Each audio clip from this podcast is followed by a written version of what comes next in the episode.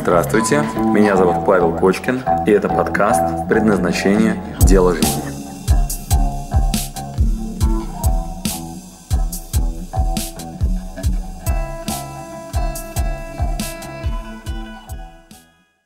Я ну, не был бы тем, э, кто я есть, если бы не мои родители, не мои бабушки, дедушки, те, кто меня воспитывали. Вот. Но в какой-то момент взрослеешь, и э, я рассказываю сейчас очень честную личную историю, э, в которой, э, конечно же, в какой-то момент появляется женщина моей мечты. Вот. И это была огромная работа с моей стороны. Э, я сначала в ближайшем кругу искал э, свою суженую, ряженую, вот, и это была такая битва, я пытался понять, ну, ради кого же я готов посвятить, вот, ну, кому я э, готов посвятить свою жизнь, потому что в моей э, истории э, мама, папа, первый брак раз и навсегда, э, дедушки, бабушки, первый брак раз и навсегда, и так прям по всем линиям. Вот у меня в голове для меня, естественно, нормальная картина, это очень долгосрочные отношения. Вот, это там женщина, которая для меня является партнером по жизни, с которым мы вместе дальше вот прям вот решили, да, вот, ну, как-то вот, не знаю, сошлись и двигаемся дальше вперед.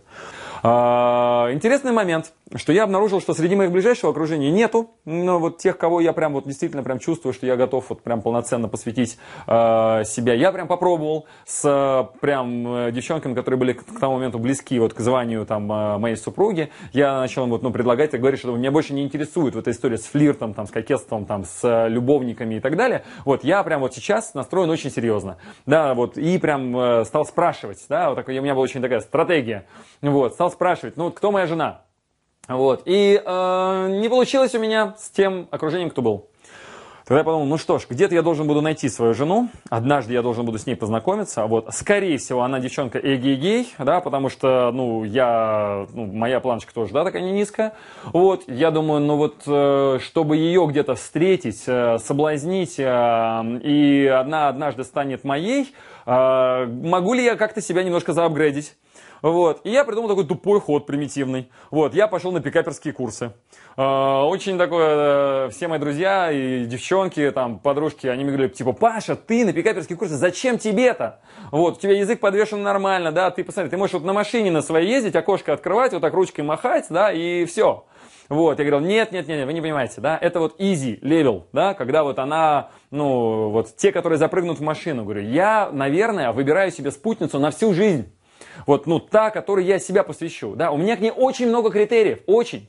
Вот, я, она, мало того, что она должна быть красивая, сексуальная, вот, что она будет готова рожать мне пятерых детей, вот, и поэтому она будет вот того самого возраста, самого классного, да, когда вот, ну, она вот, ну, может двигаться дальше вперед. Мало того, что она должна быть семейной, вот, ну, то есть человеком с системными, с семейными ценностями, потому что, э, ну, есть культуры, в которых нету ценности семьи, вот, нету вот этого там признания мужчины, там, и, ну, создания семьи как базовых ценностей.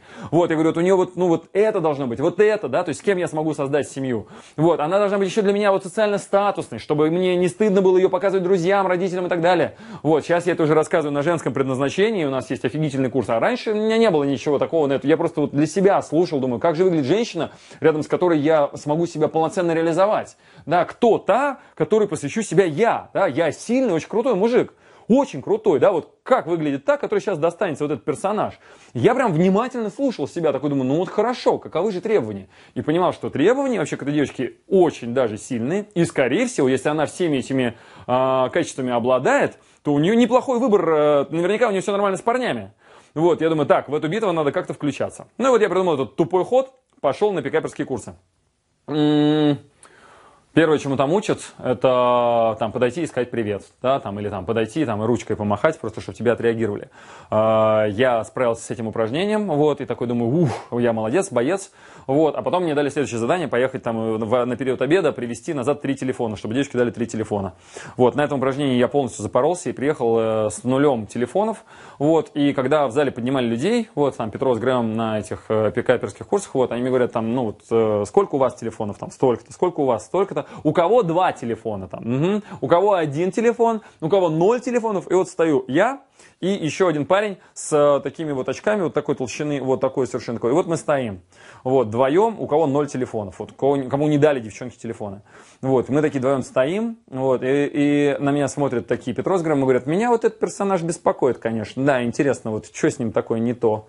Вот, и действительно, у меня было много своих внутренних косяков, вот, с которыми мне пришлось бороться, да, я там считал, что вот, ну, та, которая вот супер классная, вот, я вот к ней однажды подойду, у меня тряслись ноги, когда я видел девочку такую достойную, вот, а которые не очень, я не мог подойти и попрактиковаться, да, мне казалось, что не стоит тратить свое время на это, я вот где-то между вот этими проблемами лазил, вот, и у меня не очень-то вообще-то все получалось, но Пройдя полноценно эти базовые курсы, пройдя там потом мастерский курс, меня учили всяким разным штукам по общению с женщинами, женской психологии. Я сейчас, кстати, очень благодарен этим урокам, потому что сейчас, когда я рассказываю про женское предназначение, и девчонок учу женское, ну вот как, как вот правильно себя вести, я пользуюсь теперь вот этими знаниями женской психологии. Мне теперь уже, ну, проще, да, вот эта картина для меня стала прозрачной, да, кто такая женщина, да. Сейчас это стало как-то вот на уровне вибрации понятно.